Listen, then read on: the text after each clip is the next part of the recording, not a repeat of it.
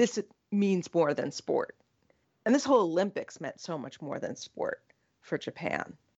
Mesdames et messieurs, the greatest festival of our contemporary society, the Olympic Games, is about to begin. This is going to be close. Oh!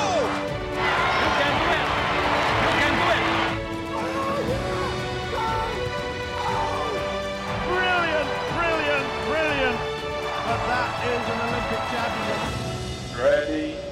Hello, and welcome to another episode of Keep the Flame Alive, the podcast for Olympics fans. I am your host, Jill Jarvis, joined as always by my lovely co host, Allison Brown. Allison, hello, how are you today?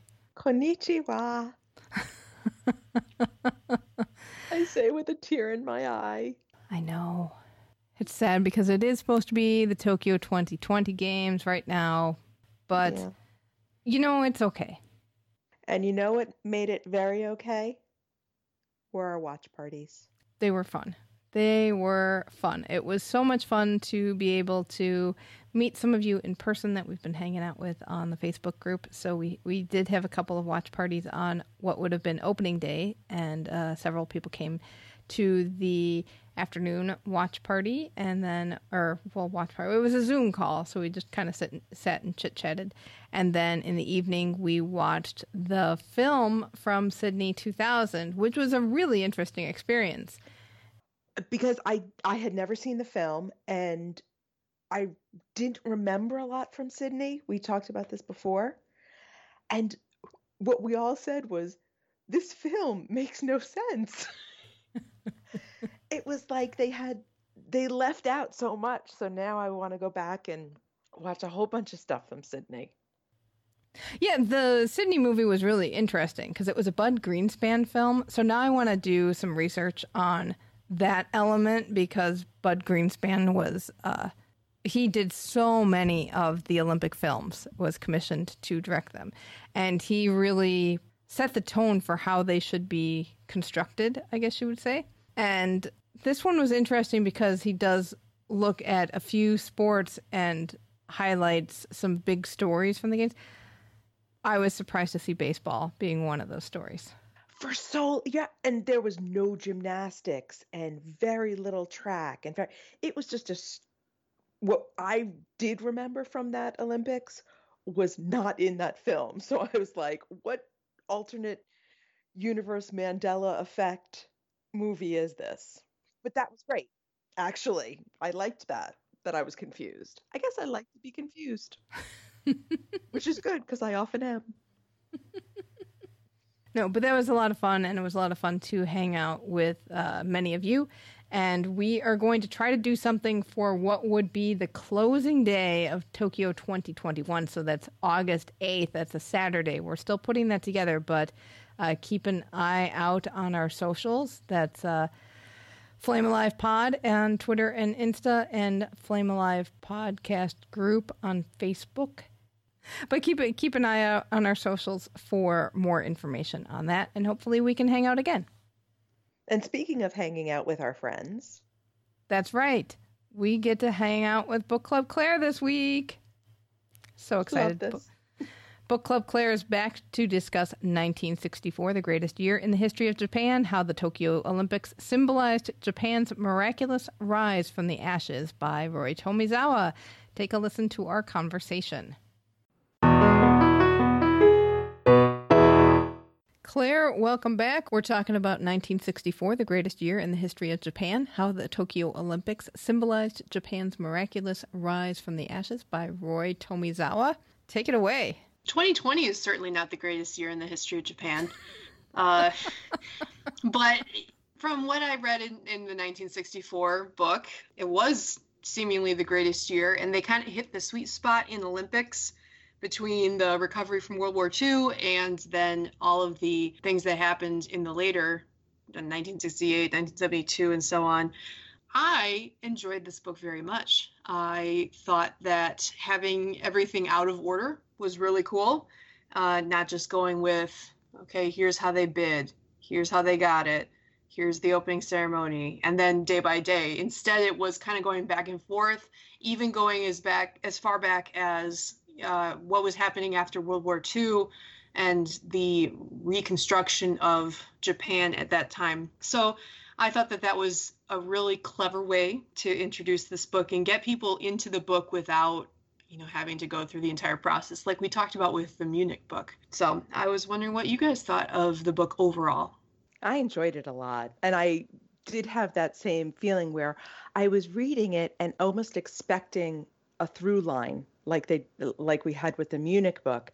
And yet it was all these wonderful little vignettes and little self-enclosed chapters and stories which I thought was like you were saying just a nice way to to tell the story without it being too heavy-handed. It was very delicate in a way, which I thought was was wonderful and different than the Rome book and different than the Munich book. Those books felt weighty. This felt just lighter and brighter in a way, which was fun and different way to approach an Olympics. I'm going to be the grumpy Gus. It took me a little bit to figure out that this was going to be organized by theme. And so the source material on this is Roy's blog, theolympians.co. Uh, and that I get. So then, you know, you take all of the these interviews that he did there and how do you put that together in a book? At the beginning I thought, okay, we're getting a lot of context. This is really good and putting it into a global sense, okay, that fits along with the greatest year in the history of Japan. But then like we were talking about the Cold War and all of a sudden it jumped into Andres Andres Toro's defection story and I was like, "Whoa, where is this coming from?" And then I realized, "Oh, it's organized by topic." And I thought, "Oh, that's really interesting." And I do think it's a really interesting way to do it. I think at times some of it worked more successfully than others. And there were topics and stories I loved, and then topics where I thought, oh, why are we getting told this? And why aren't we getting some of that? So that's that that's where my beef, I guess, with it was. I I not saying I didn't like the book because I did like the book and it was a nice, it was a engaging read and a quick read. But there were times where I stopped and was very puzzled because I didn't understand why we were getting so much information about, say, the Berlin Wall and this tunnel built underneath it, where the payoff on that story was, oh, the tunnel's code word was Tokyo because it was the same year as the Olympics. And the same amount of time spent on that story was spent on what seemed to be a very contentious men's gymnastics all around that I really wanted more of. So there were times where I was like, oh, this is really interesting, but other times where didn't work so well for me. I think combining Allison's point of the book being delicate and yours going saying that the book wasn't going in depth enough kind of join with each other. I think they're very related because this book could have been a lot longer than the however many pages, like 270 pages of material. This could have been a giant tome like we've had in the past. And and I liked that it kind of compelled me to look further into the Tokyo Olympics, where some other books try to cover every single little detail and it gets bogged down in the details.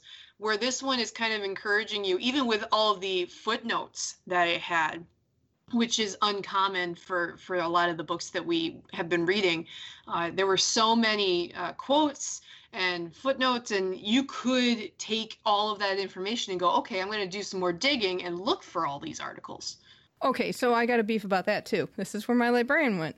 So most of the other books we've had have had bibliographies. Roy had all these great footnotes. There's no bibliography at the end no end notes. So you if you want to go back and do the research you have to flip through every page of the book to find the articles he's talking about. And there's no index.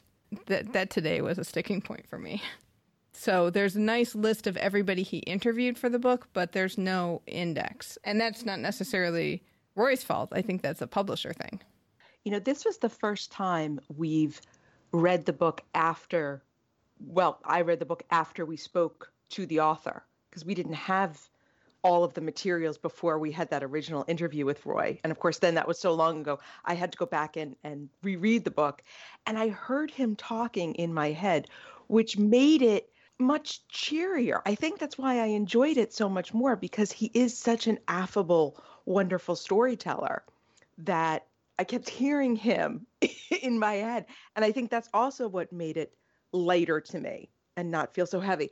And the idea of the not a bibliography may have been a publishing choice because they wanted it to be more story, less reference book. Then I don't know. Then why why put the footnotes in at all? Okay. You know. I know your librarian brain know, is just I know. exploding. And I'm not saying, you know, like I feel I feel really bad because I thought the writing is good and there are things that are really great about this book, but it's not consistent throughout the whole thing. Where you get this fabulous story about Billy Mills, you get a fabulous story about the Japanese women's volleyball team. I loved that chapter. But then like again with the the men's gymnastics competition, which sounded like it was fascinating there was just something missing there. Oh, I also love the fact that he talked about the people taking part. I really loved that section where the fact of the games is taking part is enough and really getting into that a little bit more. I thought those were really good stories. What was your favorite vignette in this book that we read? Um, for me, I it wasn't actually a vignette from a specific person, but the section about the Paralympics I thought was very cool and how you know, like a lot of Paralympics that come into these countries that don't have a lot of experience with helping their disabled citizens that people suddenly realize oh these these people are you know capable of so many things in sport and kind of decided to upgrade a lot of the, the equipment and facilities that they would need to to put a Paralympics on and and be influenced by the people around them. But what was something that caught your eye as you were reading this? Seiko. It's so fascinating how Seiko became the timekeeper because now, you know, having grown up in the 80s and the 90s with the idea of Japanese electronics is the pinnacle. And in 1964, that was not the thinking at all.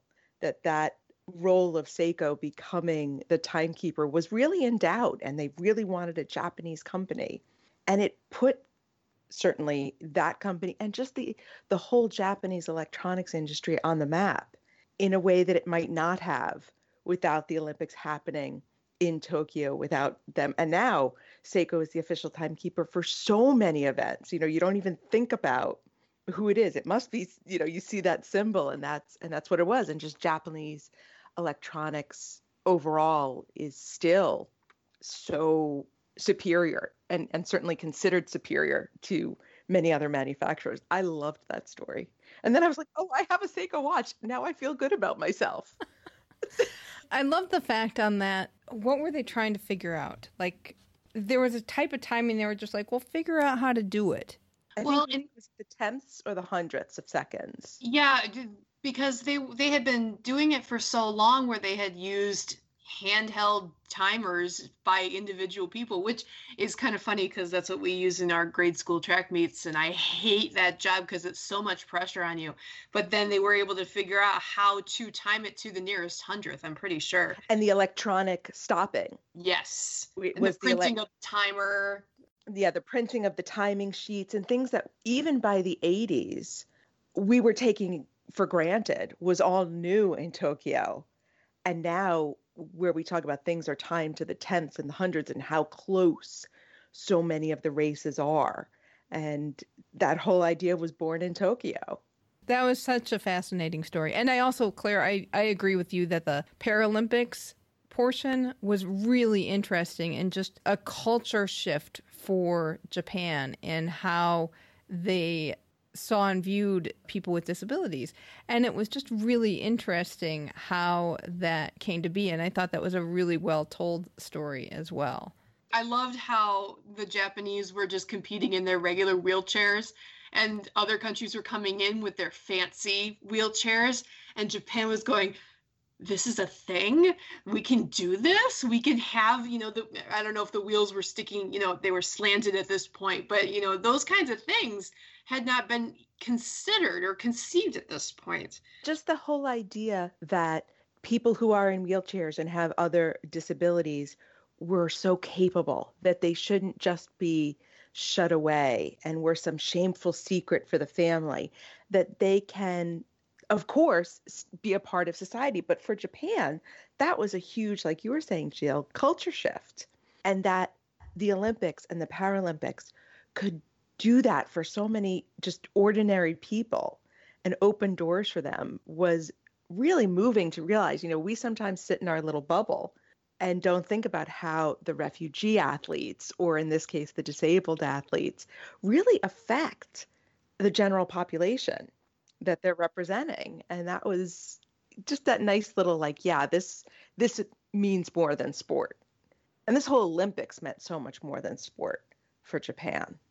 I have a question. Did you know that Andres Toro was featured in this book when you interviewed him? Yes. Because I did not, and all of a sudden I started to read, and I'm going, "That sounds really familiar." and it was it was not like two weeks after I think it was your second airing with him, and so I thought, "Oh, it's the same guy." So I thought that was very interesting to hear that story two different ways. Okay, going into the athletes that were featured which of their stories because i guess we all kind of talked about non-athlete stories but which one stuck out for you i thought mine would have had to have been i love that bob hayes had a cross with joe frazier and almost could not compete in his race because he didn't have a shoe I thought that story was cool. I, there's a couple others that I had, but that one really stuck out. What what kind of stuck out for you between the athletes that were competing? You know, what's so funny to me is that the athlete stories are not the ones that stuck with me.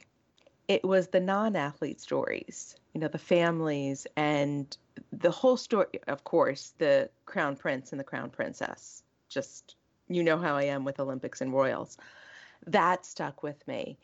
And I don't know, maybe it's because we talk so much about athletes and we see so many of their stories that the not athlete stories is what I found so fascinating and that he was able to weave them in in a way that didn't feel stuck in. It felt like, of course, we need to talk about the royal family of Japan because now there's this wonderful crown prince and crown princess who are now the former emperor and, and empress. And so that was all happening. I was reading that story as he was stepping down. So it was kind of like the, I was reading about the beginning of his reign at the end of it. So that really stuck with me. But the athlete stories, they didn't hold me in the same way. And I think just because it was familiar as opposed to some of these other things, like the timekeeping and the royal family, that were so different than and so unique to this Olympics. I don't know. I kind of enjoyed the stories. I've got, you know, Billy Mills. I, I knew very little about that story, but to win the 10K, uh, and not be from an African country or originally from an African country, that that takes a lot in order to get that done. So the fact that he was able to do it as well as deal with all of his trials during the beginning of his life and the Lake Washington Rowing Club, how one of their guys was coughing up blood and had to and almost got them completely out of the competition, but they managed to have a repechage uh, and still get in. And they got a bronze medal from it. And um, what is it with Washington rowers and almost dying in the boats? I mean, we are obsessed. Uh, clearly, yeah, we had that story from the boys in the boat where the uh, the big stroke just like passed out in the middle of the race. What is going on with these guys? Yeah, I'm gonna have to yeah. mother them all. They make me worry when they do that. Yeah, maybe it's just because I don't get to interview all these cool athletes like you guys get to. Uh, that, that must be it. We're just, you know, we're so cool. I, I don't know how that happens. one of the stories I thought was really like devastating was the very first one, the judo story. Oh yeah, yeah, that was the first story. Uh, it featured the match between Anton Geesink and Akio Kaminaga of Japan, and the fact that they go through all of this at the very beginning of the book and the japanese judo athlete loses. It's like that seems to be a very interesting way to start the book is have one of the athletes featured lose their match. So i thought that was kind of interesting. But yes that story was was very interesting uh, not just because of the loss but because of the things that were surrounding it Right. It must have just been devastating to be the one. I mean, Japan was sweeping the medals for judo, which it national sport there, but to be the one who on both sides to be the one who lost the match in your home country, but to be the one who defeated the home team player, the hometown player, and showed that judo was a truly international sport now, that it wasn't one country dominating. Yeah. Reminds me a lot of Chinese diving, how there was one year where they almost swept until the final competition, and then the Australian diver took gold. That was within the last 10 years, I want to say. 2012, maybe even 2008, I'm not sure, but it kind of reminds me of that. Oh, I do have to mention once again, Detroit was vying to host an Olympics. This is probably the second time we've covered it in a book, but I have seen it so many times, and it just boggles my mind that they were trying to get an Olympics, especially during the 60s. And what would have happened. And I, have talked about that. I think I talked about that with Munich. So they must have vied for 64, maybe even 68 and 72. Yeah. It's just insane how, out of all of the cities in America, Detroit was the one that wanted it the most, it seems like. And what's so funny is the city that was awarded an Olympics was the winter in Denver in 76. 76. And they're like, oh, wait, no, we don't want it. yeah. Was, yeah. What is going on there? Detroit bid nine times. They're the city that has, I, I believe, they are the city that has bid the most and never ever got it. So they started bidding in 1940 and bid for everything until 72. Wow, that would have been so weird. Can't imagine. All right, uh, going with Americans, I thought that the lighting of the cauldron was very cool. I thought personally. They had a boy that was born on August 6, 1945, Yoshinori Sakai. He was born in Hiroshima on that day that the atomic bomb dropped on Hiroshima, and he got to light the cauldron. But I thought that the one quote that Roy Tomizawa got from an American, Edwin Seidensticker, he said it was, quote unquote, unpleasant to Americans. What do you think about it in hindsight? I'm kind of surprised Avery Brundage let it happen. they probably didn't tell him. Uh, clearly, because he was so against politics and sport and had been really pivotal in preventing any boycott in 36. And now we're on the other end of World War II and coming back to Japan and Japan is making this very definitive political statement by choosing this child and, and making that connection to Hiroshima. And I don't know if the IOC just didn't know or that uh, that that was the first thing I thought of was, oh my God, did he blow a blood vessel when he realized what was going on? I wasn't going to mention Avery Brundage this time. I'm sorry. It just had to come up again. I won't mention him again. I'm sorry. You know, I didn't necessarily think of it as political as much as historical, and that is kind of an opening ceremony where you explain your some of your history to the world and tell your story, and that's a very sad, sobering part of their history, and sobering on many of accounts for the fact that the the fact that the war had gotten so bad that the United States felt they had to drop the bomb the fact that uh, Hiroshima and Nagasaki were basically, you know, blown off the face of the earth almost, and the fact that they rose from the ashes. I mean, when I was in Hiroshima, which is now like 2007, I was just amazed at how vibrant of a city it was. It was one of my favorite stops in, in Japan. And, and it was just amazing how quickly it had been rebuilt in a sense. And this is also at the same time where we were still dealing with 9 11 here in, in, the United States, and the World Trade Center was nowhere near being rebuilt. And you think, you look around, you looked around at Hiroshima, and was like, wow, they really got it together. And they said, let's, let's get this back. And, and I think that's part of this book is the whole fact that Japan kind of said, oh, we're pulling ourselves together World War II was devastating and learned a lot of lessons, I guess you could say. but we're going to move forward and we're going to become great. And they did in so many other ways. I am looking forward to seeing, and if this on the date of this recording, it would have been in three days, how the opening ceremony for 2020 because usually you know you, you like you mentioned it covers history of the country that's hosting.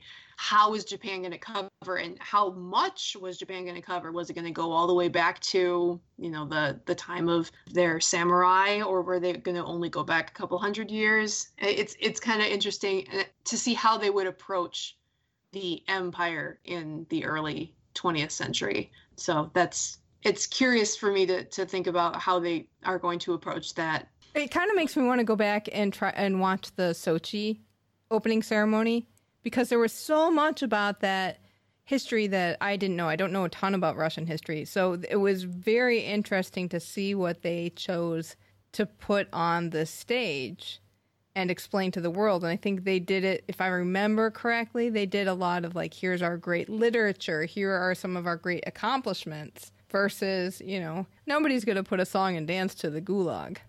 Well, they did include kind of a, a timeline where they they went through the you know the great czars and the great imperial courts. And then there was this little section which was everybody in gray dresses and kerchiefs and kind of this very mechanical music kind of like oh we are the working class of the great soviet union. It was very odd. And I remember the announcer saying, Oh, this is how we're dealing with Soviet industry. Like they were very uncomfortable looking at it. So, yes, I agree. It'll be interesting to see what Japan is doing. Have we covered everything that we need to cover? We talked about this being a light book. It's probably going to be a light review for this book. The one thing that I thought was interesting is now we've covered Rome, Tokyo, and Munich which were the, you know the three olympics and we talked about it too when we we talked about those olympics kind of welcoming the axis powers back into the world stage and saying you're again part of this world community. And this i mean obviously munich had its tragedy. This almost felt of the three the most joyous in a way even more so than rome. Like the, rome was hot and people were this just felt like again what he was eh, delicate and light and people were really enjoying themselves at this olympics there was some sort of positive spin that was written in this book. This was kind of the period between the World War transition and the protests and the boycotts and the Cold War coming through, where Japan kind of just took hold as a country as a whole and said, We are going to make a change here for the better and they didn't have to deal with any political issues coming in like for Munich, Munich had the same idea. Okay, we're going to unite and present ourselves as a different Germany, but then the external issues came seeping in and and kind of tarnished that legacy. Japan didn't have to deal with that. So in the end, everybody thought these were fabulous. Uh, we got so many awesome things out of it. We talked about Seiko already but the Shinkansen and uh, started because of all of this and just the promotion of Japanese industry and technology kind of started because they needed to propel themselves for this Olympics. And then once the Olympics were done, they never stopped.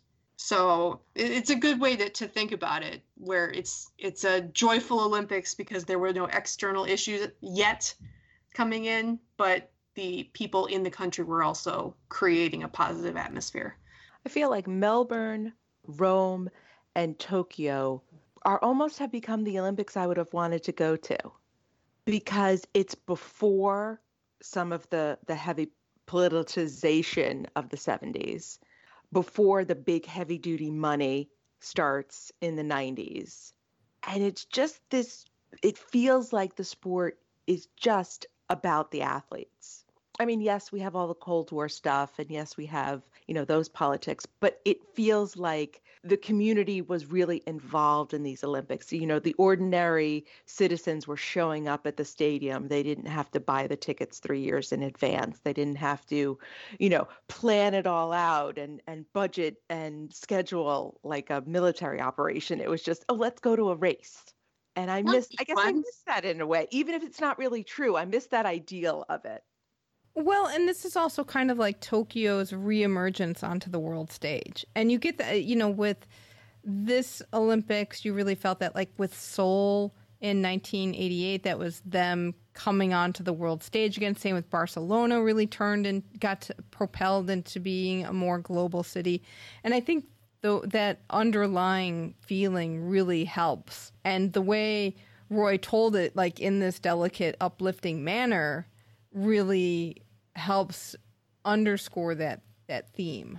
It also gives me hope for 2020 or 2021 now that the Japanese are going to pull this off. They did it once, they're going to do it again. It's going to be fantastic, and we're going to feel good coming out of it. I cannot wait. And this we might need to insert right away. But once a high profile author puts out a book about the COVID 19 and the, the actions that had to take place for the Olympics, once that gets published, I am putting that on the top of our list because I want to read that and be like, I hey, we were there, guys. We experienced this. You know, Jill and I had tickets and everything, and we had to change it all because of this. And we can like keep that book and pass it on to our grandchildren and say, "This was us, guys." so yeah, I can, I'm I am also looking for obvious reasons. I am also looking forward to 2021. I'm really glad we got the opportunity to read this. We heard from listener Don, who also loved it and loved the narrative method of bouncing back and forth between themes and sports, and thought that was a really smart way to do it. Which I would agree with. It's a, it's a very unique way to do it, and that made this book even more interesting. So, Claire, what are we reading next time? Our next book takes us to a contemporary athlete, his autobiography. He is from India. His name is Abhinav Bindra, and the book is called A Shot at History My Obsessive Journey to Olympic Gold and Beyond. Uh, you can find it on Amazon. That's where I got my copy. I'm really looking forward to once again reading about an athlete that's not uh, American and kind of hearing about some more contemporary Olympic events. Excellent. I'm super excited about this. Abhinav is a, a shooter, and he won gold in the 10 meter air rifle in Beijing 2008. He's India's only individual Olympic gold medalist. So he's kind of a big deal over there. And uh, I'm really excited to get a different perspective on Olympism. Definitely. I'm looking forward to reading it, and I hope everybody else does too. Thank you so much, Claire. And we are looking forward to having you back in the fall to talk about a shot at history. Thank you so much, Claire. Be sure to get your copy of A Shot at History by Abhinav Bindra with Rohit Brijnath. There are a couple of versions of the book, so we're going to read the updated 2017 version, but I'm I'm kind of curious to see if there's much difference between the versions anyhow. But uh, look for your copy at bookstores and libraries, and we will discuss it in October. Better that I read about shooting than I attempt it. Maybe. All those around me will be happy to know I'm only reading about a weapon based sport, not participating. Maybe you'll be inspired. All I can say is wear a helmet if I am. All right, let's move on to our team update. Welcome to TKFLASTAN. Our archivist Terry Hedgepith has started her own museum and archives consulting business, which is called Terry Hedgepith LLC. So we will be on the lookout for more news about that, but congratulations, Terry. Dr. Kristin Keim was on an episode of Koop Cast talking about setting your mental frameworks. Our sports historian Victoria Jackson was also on a podcast. She was on the Intercollegiate talking about how college sports has lost its way. Yeah, when we had her on, we had a side conversation about college sports because that's obviously not our focus. And she was so interesting just in that. So I'm curious to go back and, and listen to this episode with her. Yeah, and she's been publishing a lot and talking a lot lately about uh, college sports because of all of the budgetary cuts and uh, team cuts happening at the college level due to the pandemic, or supposedly due to the pandemic. So we will have links to both of those shows in the show notes. Uh, let's move on to our Tokyo 2020 update. I saw on LinkedIn that David Hollebecke, the head of projects for the Tokyo Olympic Stadium, said that they co signed a $120 million contract, which covers the period 2022 through 2030 for use of the national stadium. So they've got plans in place for a legacy. Well, that's helpful. Let's hope so. Speaking of legacy, I just realized we get to listen to our Tokyo 2020 music for another year. So that's going to soothe my soul because I love that little music intro. You know, we need some Beijing music pretty quickly. I know. We got to work on that. So, on the list. We'll have that soon because I'm sure we're going to have more and more Beijing updates, especially, you know, starting and in we the. noticed how they were kind of slight. We were missing them. Yeah, so. I'm sure the listeners are too. So we got to keep an eye on that. Uh, let's move on to some IOC news. Flor Isava Fonseca, the first woman elected to the IOC and to the IOC Executive Committee, died this week at the age of 99. She was amazing. She competed for Venezuela in show jumping in 1956 and competed in all these other sports and was a huge force in both Venezuelan sports and women's participation in sports. And Tibok issued a statement and he said the entire Olympic movement will remember her as a personality with a great human touch. That's very sad. I'm sad I never got to have lunch with this woman. She just, I've been watching some interviews with her and she was just an absolute force with a chignon. Our condolences to her family and to the Olympic family on uh, what is a, a tremendous loss and somebody who had a great impact on the Olympic movement. So, we're going to go back to uh, last week's episode for uh, the IOC session. You know, we oh oh we've got to talk about our new nickname. so, Cathy Freeman, who lit the cauldron at Sydney, who is also uh, a gold medalist at that games, was doing an interview about uh, that cauldron lighting because there was a whole kerfuffle because the thing didn't the cauldron didn't move the way it was supposed to. And in this interview, she referred to John Coates as Coatesy, which got us both very excited. So from now on, we have Tibok and we have Coatesy. That's right. So excited. So he needs a nickname. We love him too much for him not to have a nickname. I know. So uh, Coatesy got elected as VP, but there were more elections, and we didn't mention them. And that's uh, you know we should not neglect the fact that there are, are plenty of other people taking uh, positions within the the IOC and that were uh, that are joining the IOC as members. So. Also elected as VP to the executive board is uh, Mr. Ser Miang Ng from Singapore, and he and Coatesy replace Professor Ugur Erdener and Mr. Juan Antonio Samaranch as vice presidents. Now, this is Juan Antonio Samaranch. Antonio Samaranch Jr. That's right. So yeah, Juan uh, Antonio Samaranch is not still on the committee like Weekend at Bernie's. I, I, you know, I would not have been surprised if it was in his will to make that happen, if possible. Well, he has his son there. Oh, maybe it's like a clone. It's not really his son. No, it's his son. I've seen him. Oh. Sad, sad to burst that bubble. Oh, come on.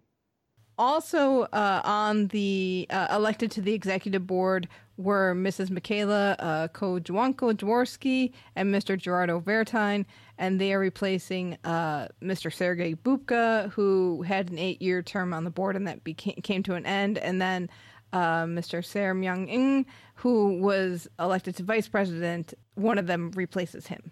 Oh, for a second, I thought Sergei Bubka, who is a who is a gold medalist from '88 mm-hmm. in pole vault, needed two people to replace him because he was so amazing. No, no, one one moved up to VP, so he had to get elected, and Sergei Bubka, uh, his term ended, so he had to get replaced.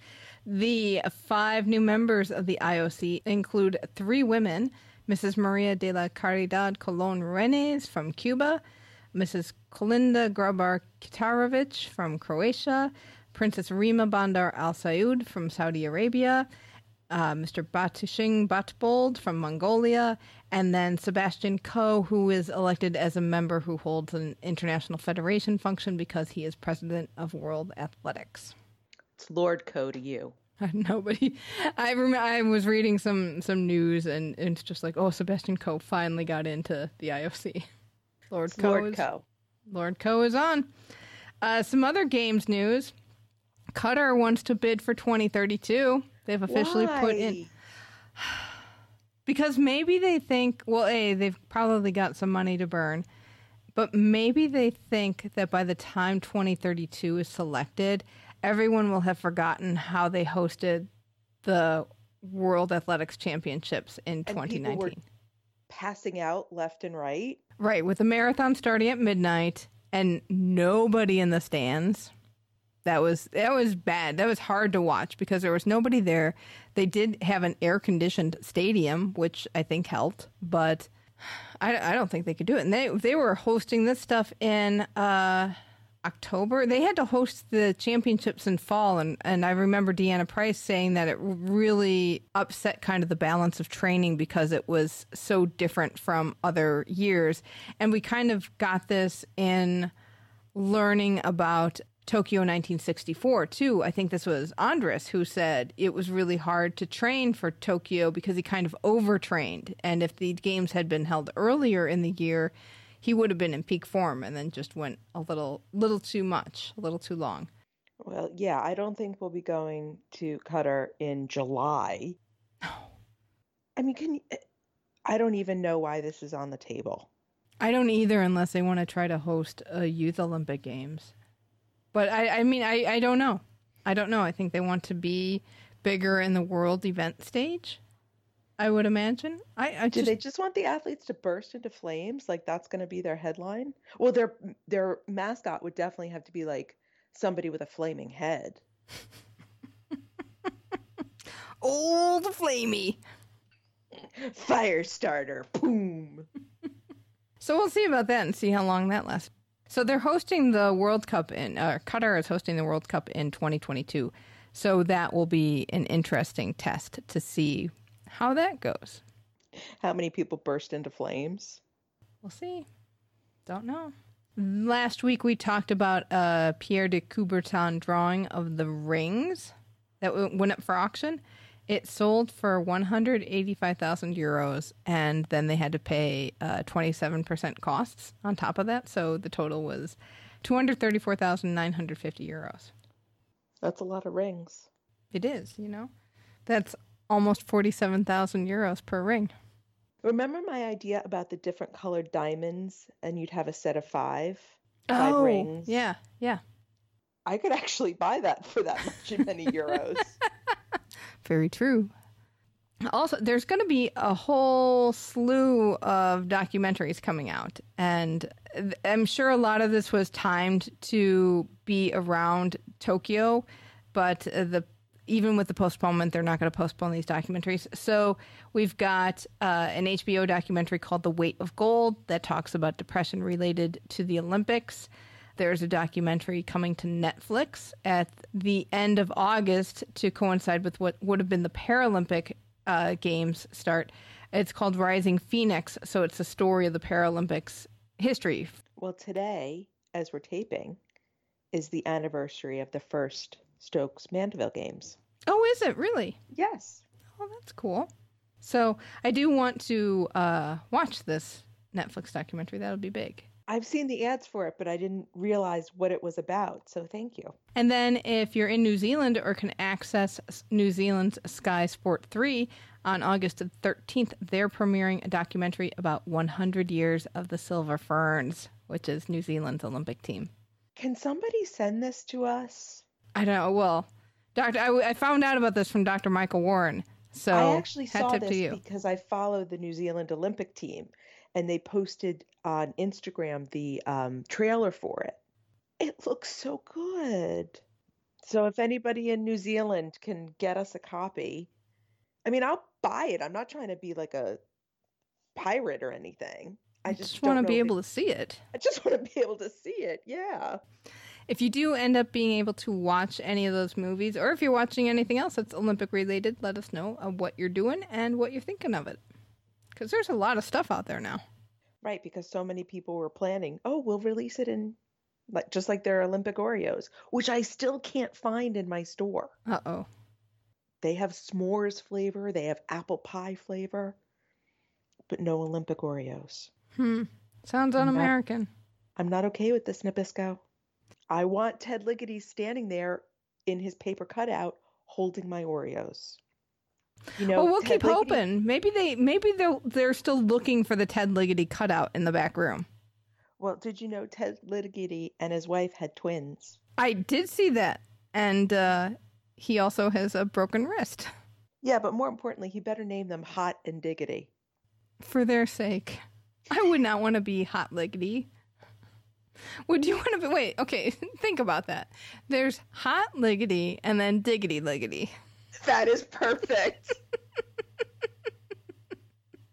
they would never get in trouble because you'd be like, hot diggity. So you can't even get mad at them. It's perfect. Well, I hope for their sake that did not happen. Well, you know, maybe I wouldn't think of these things if I could find the stupid Oreos. Hmm. Well, maybe we should call it a day and uh, you can get out to, to hunting again. I'm hunting for Oreos. and you know, the weapon of choice would be a glass of milk. Just lure them in, place glasses exactly. of milk in, in proximity. well, here's to hoping you catch some. Uh, and that's going to wrap it up for this episode. Uh, let us know what you thought of 1964. Email us at flamealivepod at gmail.com or call our voicemail hotline at 208 Flame It we're Flame Alive Pod on Twitter and Insta, and Keep the Flame Alive podcast group on Facebook. Next week is going to be a fantastic show. We are learning how to pass the baton in athletics relays with Olympian Andrew Rock. So don't miss that one. That was a great interview. And so, as we go out to music from Archdale, thank you so much for listening. And until next time, keep the flame alive.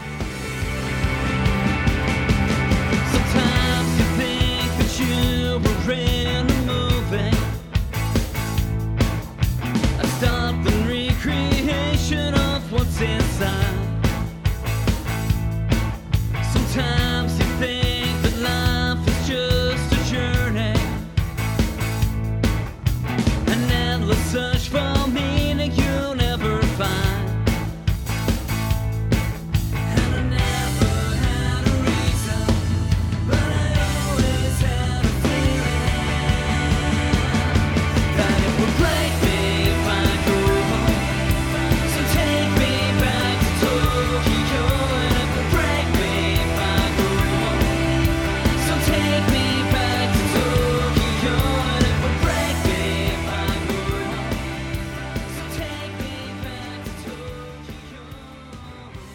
I thought that story was cool.